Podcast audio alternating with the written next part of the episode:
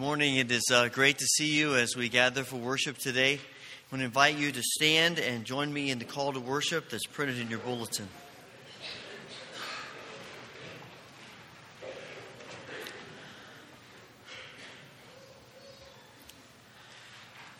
Let your goodness, Lord, appear to us, that we, made in your image, may conform ourselves to it.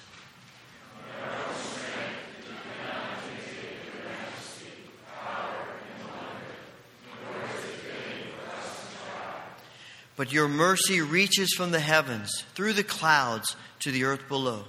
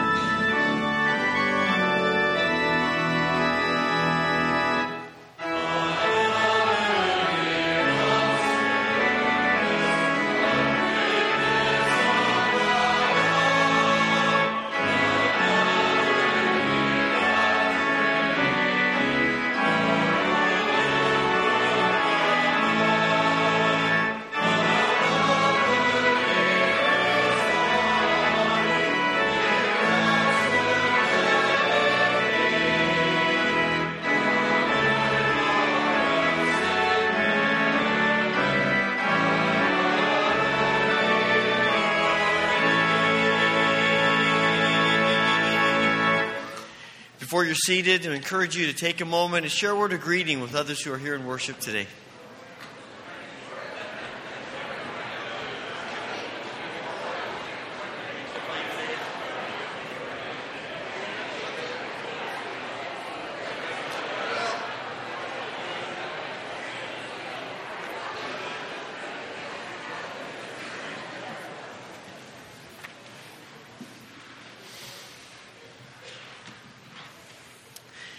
Well, as we gather together in this uh, first Sunday after Christmas and the last Sunday of the new year, uh, we're glad that you're here. We especially welcome you, those of you who, who may be guests this morning, maybe you're visiting family or living here locally, and uh, we're just glad that we can all be together and uh, worship the Lord our God.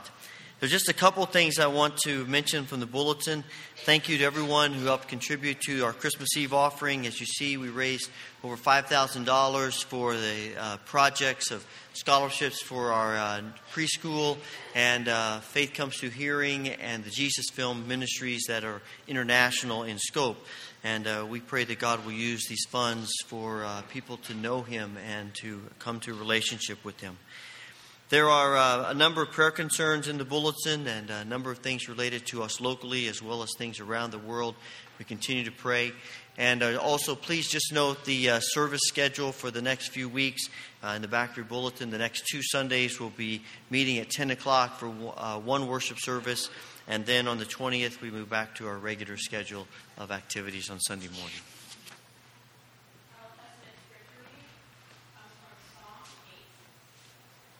Through 9. It's on page 535. O Lord, our Lord, how majestic is your name in all the earth. You have set your glory above the heavens. From the lips of children and infants, you have ordained praise because of your enemies to silence the foe and the avenger. When I consider your heavens, the work of your fingers, the moon and the stars which you have set in place, what is man that you are mindful of him? The Son of Man that you care for him? You made him a little lower than the heavenly beings and crowned him with glory and honor. You made him ruler over the works of your hands. You put everything under his feet all flocks and herds, and the beasts of the field, the birds of the air, and the fish of the sea, all that swim the paths of the seas. O Lord, our Lord, how majestic is your name in all the earth. Thanks be to God. Now, please stand and join us in worship.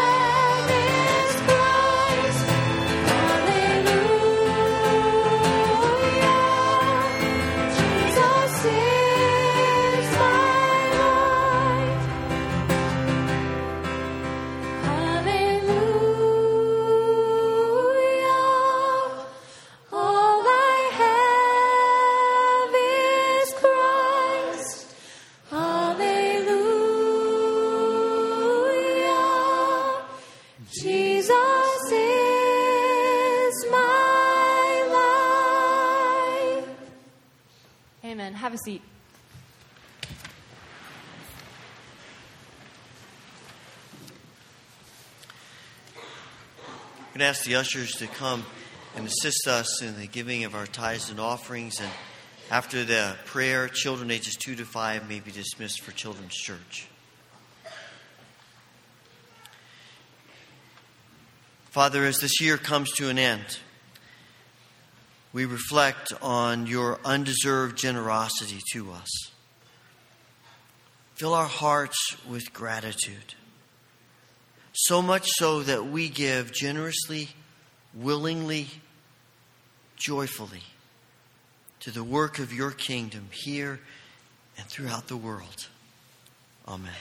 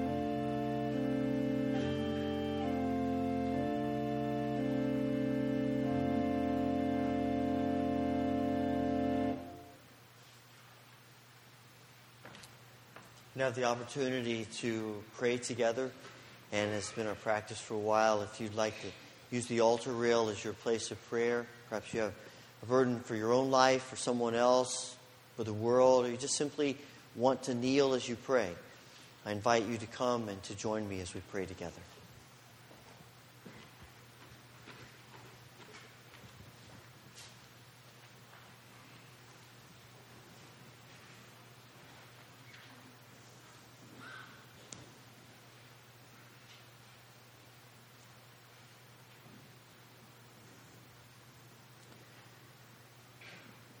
Mighty God, we praise you today that you are the Lord of light and life. This past week, as we have celebrated the birth of your Son, the one who is light and life incarnate, we've rejoiced in your wondrous gift. We praise you that because Christ is born, even the darkest nights of our souls as bright as noonday. For in him you bring light and life to the darkest places. And we come today acknowledging that we are here in this place today only because of your Son, the gift of your grace. Father, as we see you revealed in Christ, we ask that you would help us to trust you as you lead us through times of dark shadows. Those times when health is, is a question that we ponder. Times when what we thought was certain feels as though it's crumbling beneath our feet when that which we thought was forever turns out to be fleeting. And that which we thought of as security turns out to be an empty hope. In these moments, help us to see that our hope is in you, in you alone. So, Father, we place into your hands all the needs that we know of today. We pray for those who are ill, and those who grieve, and those who suffer, those who despair. We pray for our youth and leaders who are at the Wesleyan Convention and pray that this will be a life changing event and they will protect all who will travel home in the next couple of days. We pray for the team that is in Eleuthera and the team preparing to go to Haiti, and for others who are working to share your light in the darkness of our world. We continue to pray for the people of Newtown, Connecticut, and for the people of Webster who are grieving senseless violence. We continue to pray for the people of Syria Pakistan, Afghanistan, and other places of the world in which war and violence are tearing apart the fabric and the security and the hope of so many innocent people.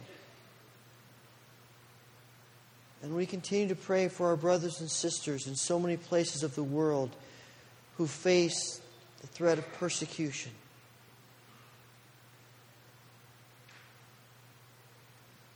We continue to pray for all that divides us throughout the world and in this place.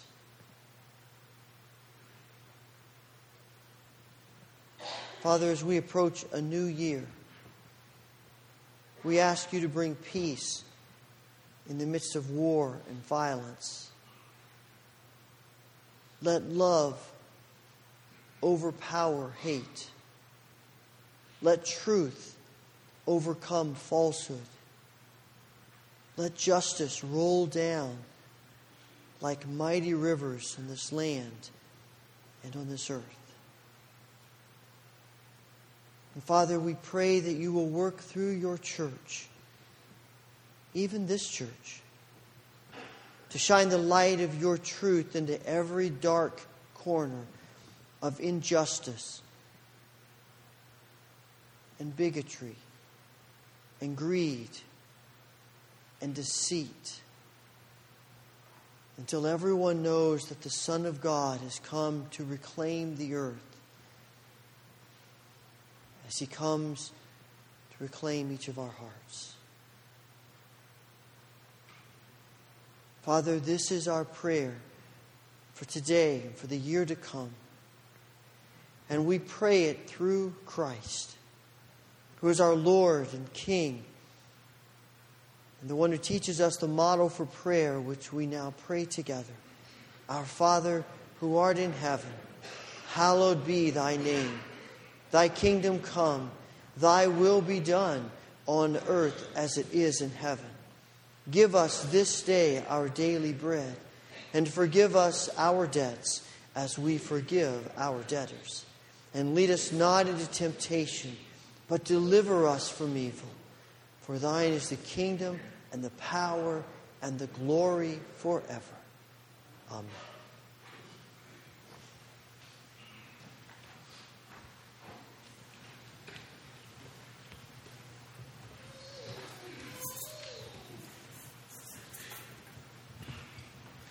The New Testament reading today comes from Luke chapter 2, verses 15 through 21.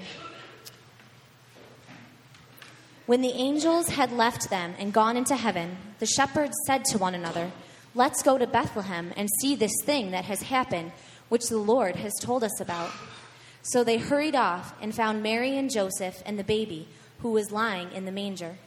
When they had seen him, they spread the word concerning what had been told about this child, and all those who heard it were amazed at what the shepherds said to them. But Mary treasured up all these things and pondered them in her heart. The shepherds returned, glorifying and praising God for all the things they had heard and seen, which were just as they had been told. On the eighth day, when it was time to circumcise him, he was named Jesus, the name the angel had given him before he had been conceived. This is the word of the Lord. Please stand and join us in worship.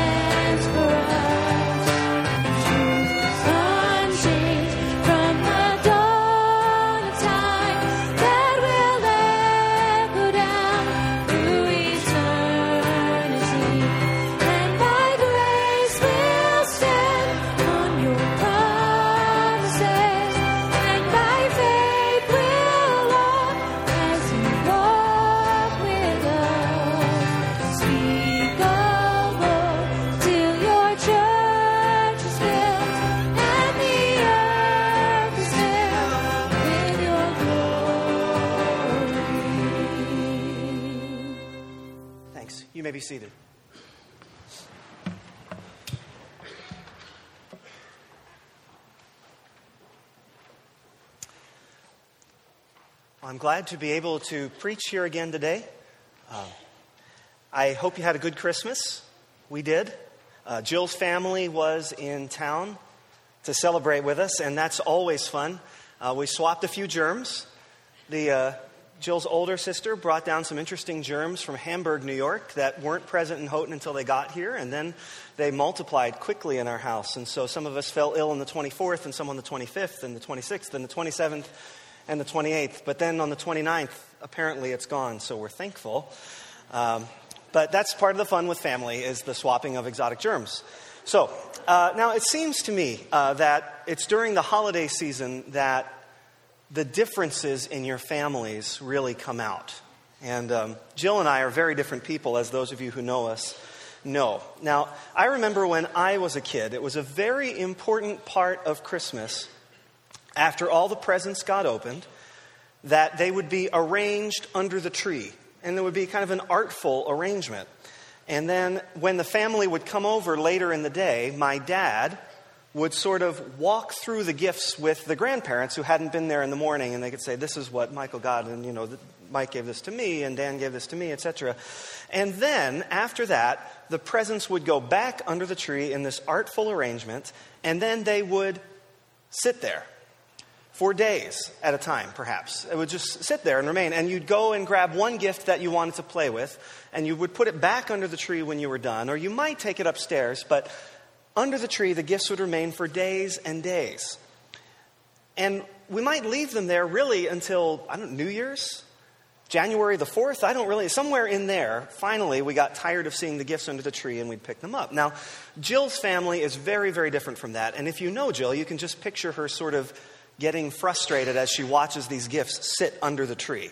Now, it's always amazing to me then when we have Christmas with her family how there is a time on that day, like on Christmas Day, the day itself, when people gather up the gifts and they go and put them away right on Christmas Day. It's cold, it's unfeeling, it's insensitive.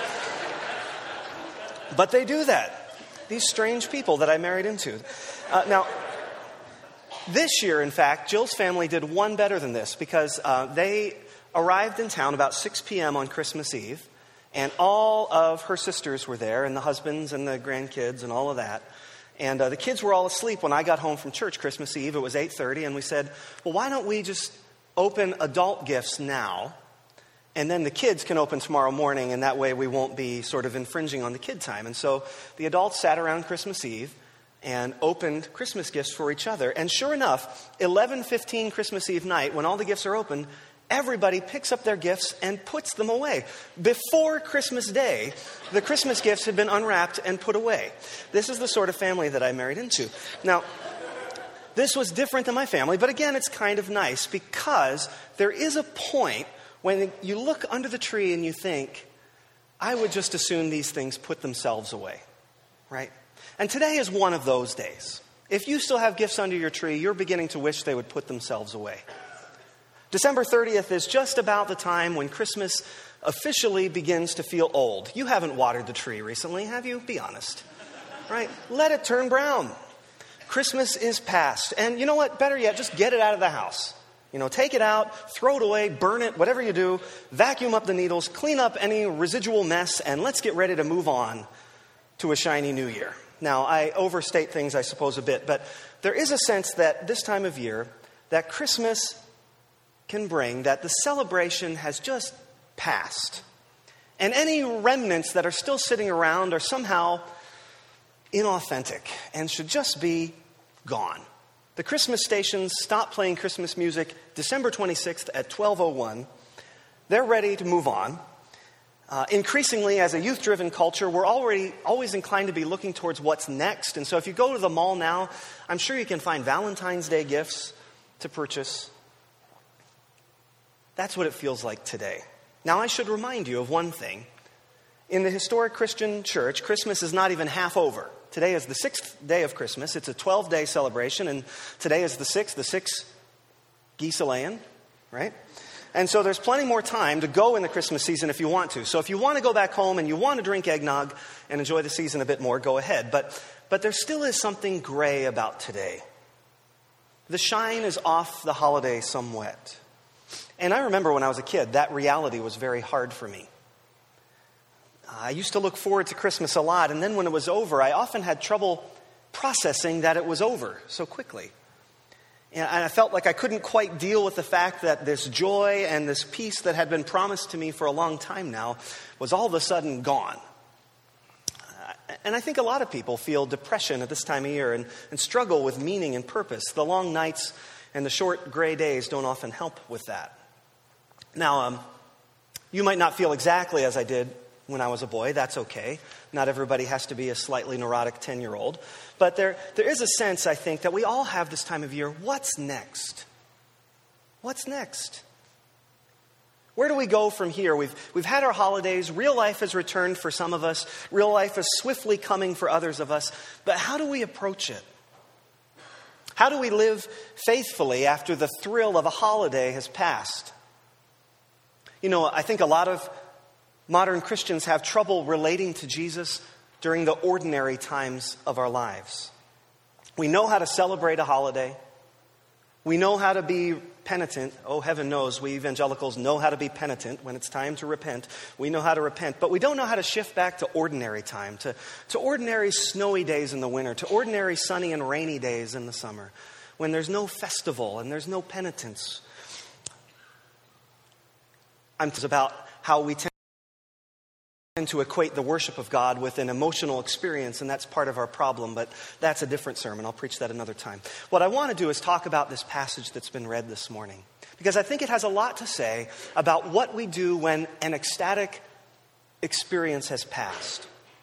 Now, the part of the story that was read this morning is part of the Christmas story, and it's probably not the most famous part. The famous part, of course, is the angel showing up to the shepherds and telling them they shouldn't be afraid, right? There's an angel bringing good news. Today has been born to you a Savior who is Christ the Lord. The sign that there will be is that there's a child lying in, wrapped in bands of cloth in a manger. And then there's this concert, right, with all the angels singing, and they're singing glory to God in the highest heaven. On earth, peace among those whom he favors. What a time that must have been. I mean, you think you had a good Christmas? Imagine the shepherds, right? Just think of how the shepherds must have felt that night. The, the whole universe bending toward Bethlehem, the, the veil between eternity and time just ripping there in front of them, and they're able to see it with stunning clarity. Angels, hear them singing this unearthly and beautiful music. And, and then, like that, it's over. Concert over. Once again, the sky is dark. Once again, the only sound they can hear is the sheep making sheep noises, crickets making cricket noises, and perhaps when it was really still, the beating of their hearts. What did the shepherds do?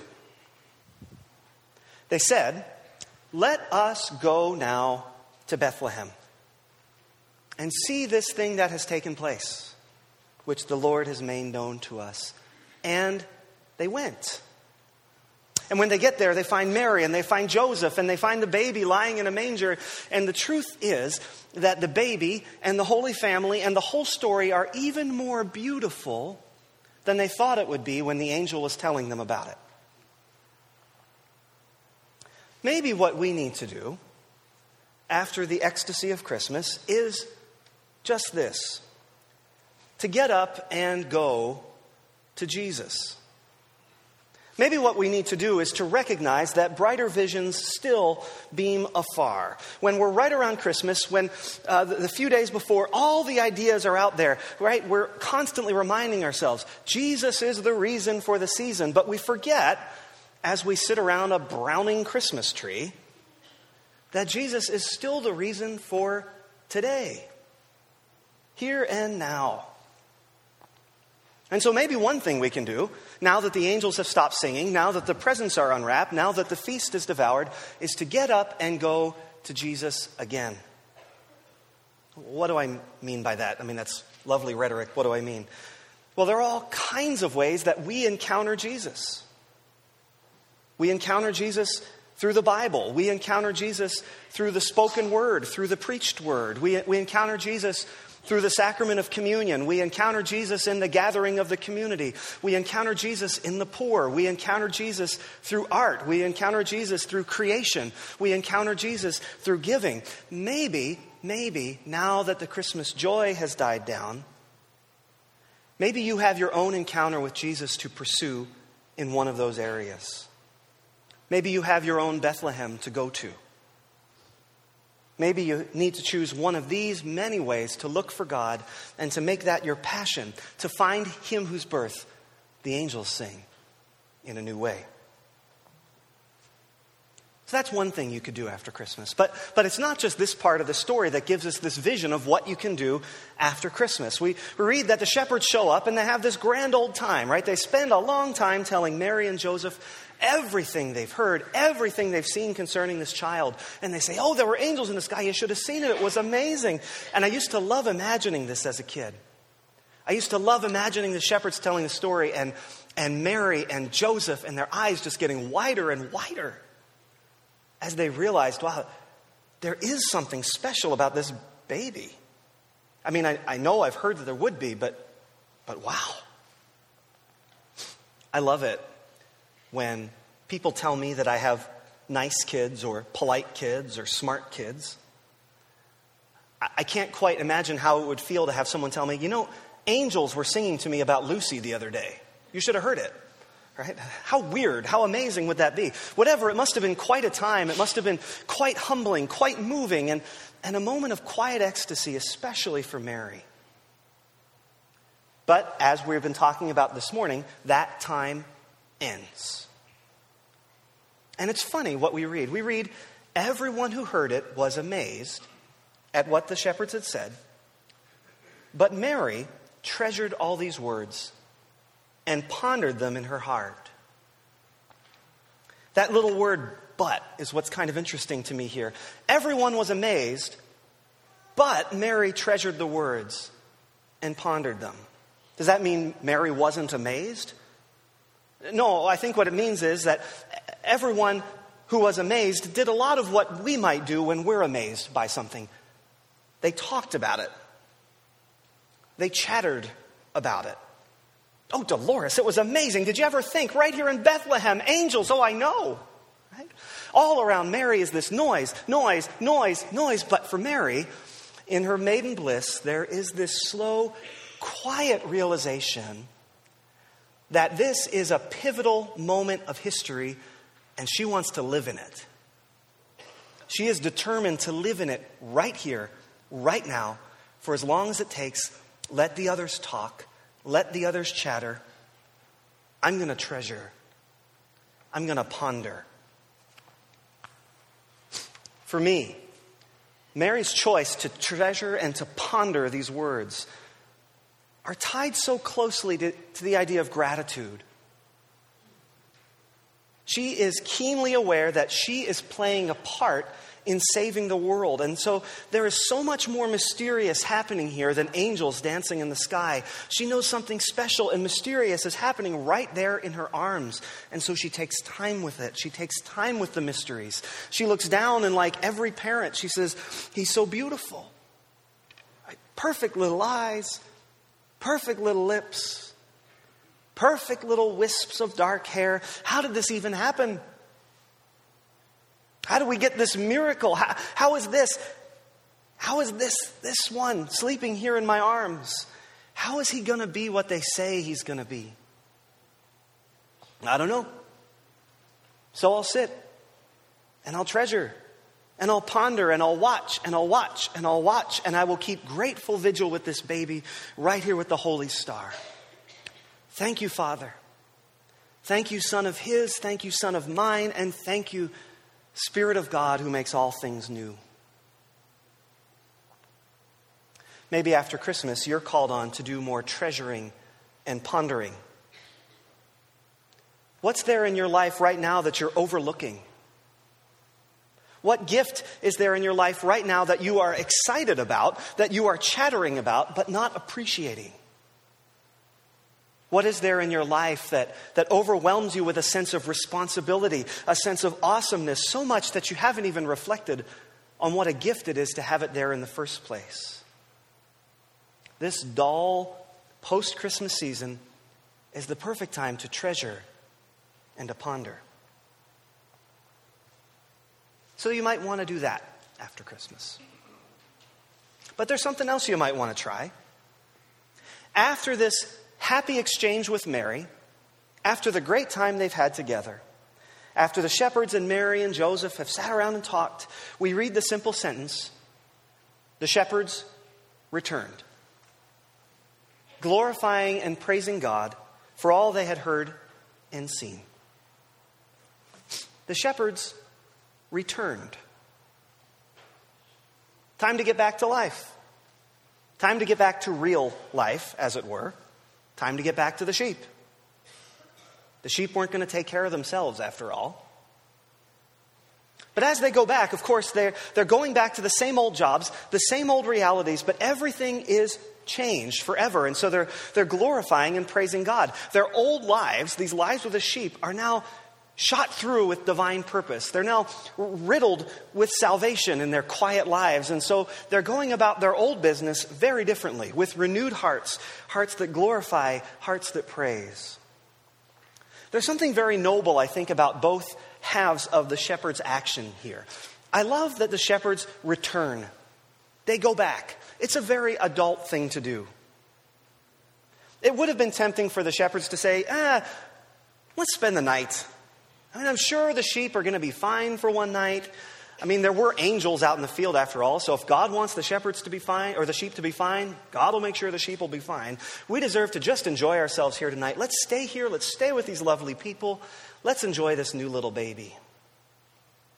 But they didn't do that. Now, I don't know exactly why they didn't. Maybe they know that beautiful sleeping little babies turn into beautiful crying little babies in the middle of the night, and so they figured better go back to the sheep. But but I tend to think that their going back meant that they're not running away from their responsibilities. That's what grown ups do. I like that. It's adult, it's noble. Yet at the same time, they go back to their lives with this entirely new frame about what their lives mean. They return with hearts that praise and give thanks. Now, I think there's something for us here too. We need to return to normal life. You know, we can cling to that Browning Christmas tree if you want to, and you can go out and party all night tomorrow night if you want to, but there is no denying that school starts on Wednesday. Your job waits for you. Your boss waits for you. More ominously, the cold realities of life wait for you. A broken world continues on in a broken way. The pain of poverty continues to grip people we love. Our friends have started chemo treatments again. All around us is the world that needs our tending and needs our efforts. We have to go back, we have to return. But we can return glorifying and praising. We can return as if this baby in a manger really does make a genuine difference in the way that we deal with the realities of this broken world. We can return as if this baby in a manger really does make a difference in the way we approach our schools, in the way we approach our jobs, our bosses, our, our sickness, our, our poverty, the brokenness of the world. We say that he makes a difference and, and we can articulate it in our heads, but, but we often don't live with that deep joy as a reality every day. So maybe the call of this text is for you to return, but to return joyful, renewed, restored, healed, praising, glorifying. So maybe you want to do that. There's one more piece I want to tell you or show you in the story. It says, After eight days had passed, it was time to circumcise the child. He was called Jesus, the name given by the angel before he was conceived. Now, this part of the story, aside from the angel naming, is fairly customary. It's what you do with a good Jewish baby boy when he's born in first century Judea. You take him to be circumcised and to receive his name. In a sense, there's nothing unusual here. And of course, that's what makes it so great. Jesus, this boy whose birth was most unusual, this boy whose birth caused angels to show up and start singing a song, this boy whose birth caused a star to appear in the sky, this boy whose birth caused a bunch of shepherds to start throwing a jubilee, this boy gets the same treatment as everybody else, which is rather an indignity circumcision, and a name being chosen for him. That's what it meant to be one of the people. It meant to be governed by the same rules as everyone else, to be circumcised because they were circumcised, to be baptized because they were baptized, to be subject to all the same things that they were subjected to. You know, we're, we're often glad that Jesus came to earth to be one of us. But I think we often miss what it means that he came to earth to be part of a particular people. That's part of the glory. That's part of the message of this season because Jesus didn't come as this radically disembodied person. He came as part of a tradition, part of a community. He came as a person who inherited a certain kind of spirituality, a person who inherited the wisdom of the past centuries in a certain way. Yes, he revolutionized what that tradition meant. He revolutionized the wisdom that he inherited, but he still inherited it. He still embraced it even as he built on it. He embraced Jewish teaching on the Sabbath even as he built on it and pushed it. He embraced Jewish teaching on tithing even as he pushed it. Now, some of you are getting nervous, and you think what I'm going to suggest is that after Christmas, what you can do is undergo radically invasive personal ritual surgery, and that's not my suggestion. My suggestion is something different. There's something profound for us to see here because we're encouraged often to think of ourselves as lone rangers in the world. And I'm not just talking about in the church, I'm talking about in the whole world, in general. We like to talk about ways that we're unique, ways that we contribute, ways that we're different, ways that we play a part in what communities are doing. And that's fine. That's part of what I do when I talk about spiritual gifts. Right? I want us to find ways in which we're unique. But the shadow side of this is that we, we also tend to focus on the inadequacies of those around us and the communities of which we're a part. But who wouldn't be better suited to think about the inadequacies of the community of which he's a part than Jesus? Right? Jesus is part of our community and he's fully aware of our inadequacies, our failures. And yet he loves us. I mean, he's one of us. And not just, not just in this, well, these people desperately need someone to save them. These people desperately need someone to love them, so I'll save them, but they better worship me for it. Not like that. No, no, Jesus' love is this uh, I see potential in these people. I see potential in these communities that they can't see in themselves. I, I want to give myself for them. I want to give my life for them so that they can see what they are. That they can see the kind of power with which they can live their lives. I want to become one of them so they can see what they can be. That's the kind of love Jesus has for us. How do you get that love? Well, I don't know. I mean, that's a lifetime kind of question to ask. How do we learn to love like Jesus? But I think, like Jesus, it might start by being part of a community. It starts with suppressing our desire for fame, suppressing our desire for self expression, and realizing that we have a lot to learn from the communities that surround us. It starts by, by thinking of what we can learn before we think of what we can contribute. So maybe that's the call for you after Christmas this year. Maybe after the ecstasy of the holiday, you can throw yourself more deeply into the life of the community of which you're a part. Maybe that means listening to your irritating coworker more patiently. Maybe it means trying to discern the voice of God in your interruptions. Maybe that means listening to your teacher, listening to your students, listening to your parents, listening to your children, giving more of yourself to those relationships that define so many of us in our lives. And maybe it simply boils down to biting our tongue more often, looking for ways to learn from those around us rather than to teach them all the time.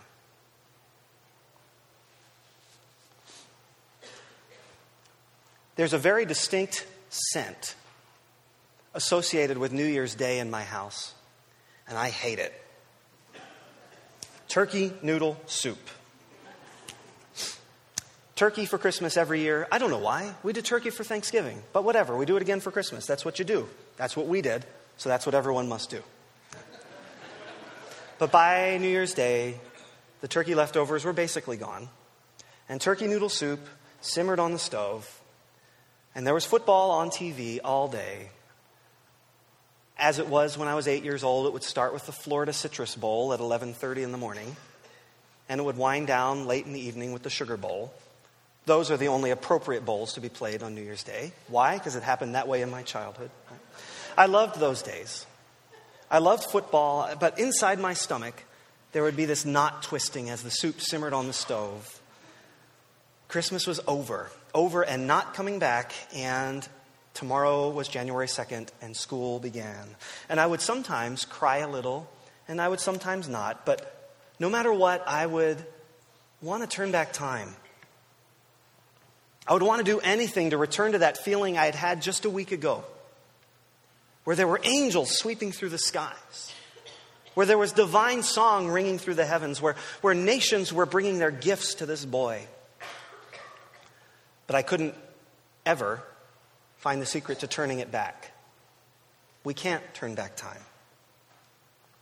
And that's okay, because we can go forward. We can look for Jesus, as did the shepherds.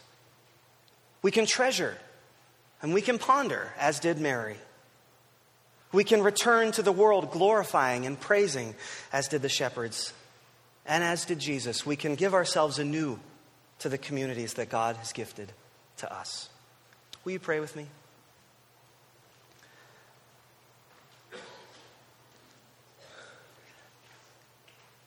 God, we thank you for the gift of festival seasons. We thank you for feasts that we can celebrate. We thank you for amazing events that took place back then, for the sky lighting up with angels, for the electricity in the air that night, and the joy in the shepherds' faces, and the way they talked to Mary, and all of it. But we know, God, that most of our lives are not lived in those times. We pray, God, that you will comfort those who need comfort about that reality. That reality hurts and depresses many of us. We pray, God, though, that you would give us strength to find a faithful way forward after this season, to find a way to follow you in a new way, to search for you, to treasure, to ponder the gifts you've given us, to return to our work changed and anew, and God, to give ourselves more completely to this wonderful community you've given to us. We pray this in Jesus' strong name. Amen.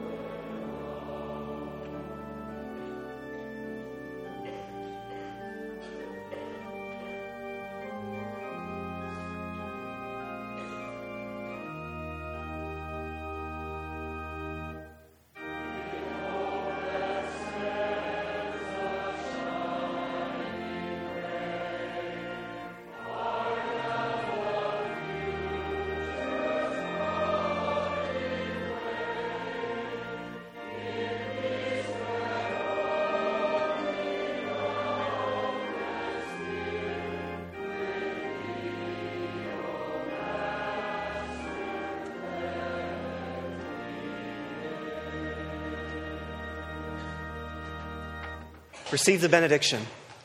May God Himself, the God of peace, sanctify you through and through. May your whole spirit, soul, and body be kept blameless at the coming of our Lord Jesus Christ. The one who calls you is faithful, and He will do it. Go in peace.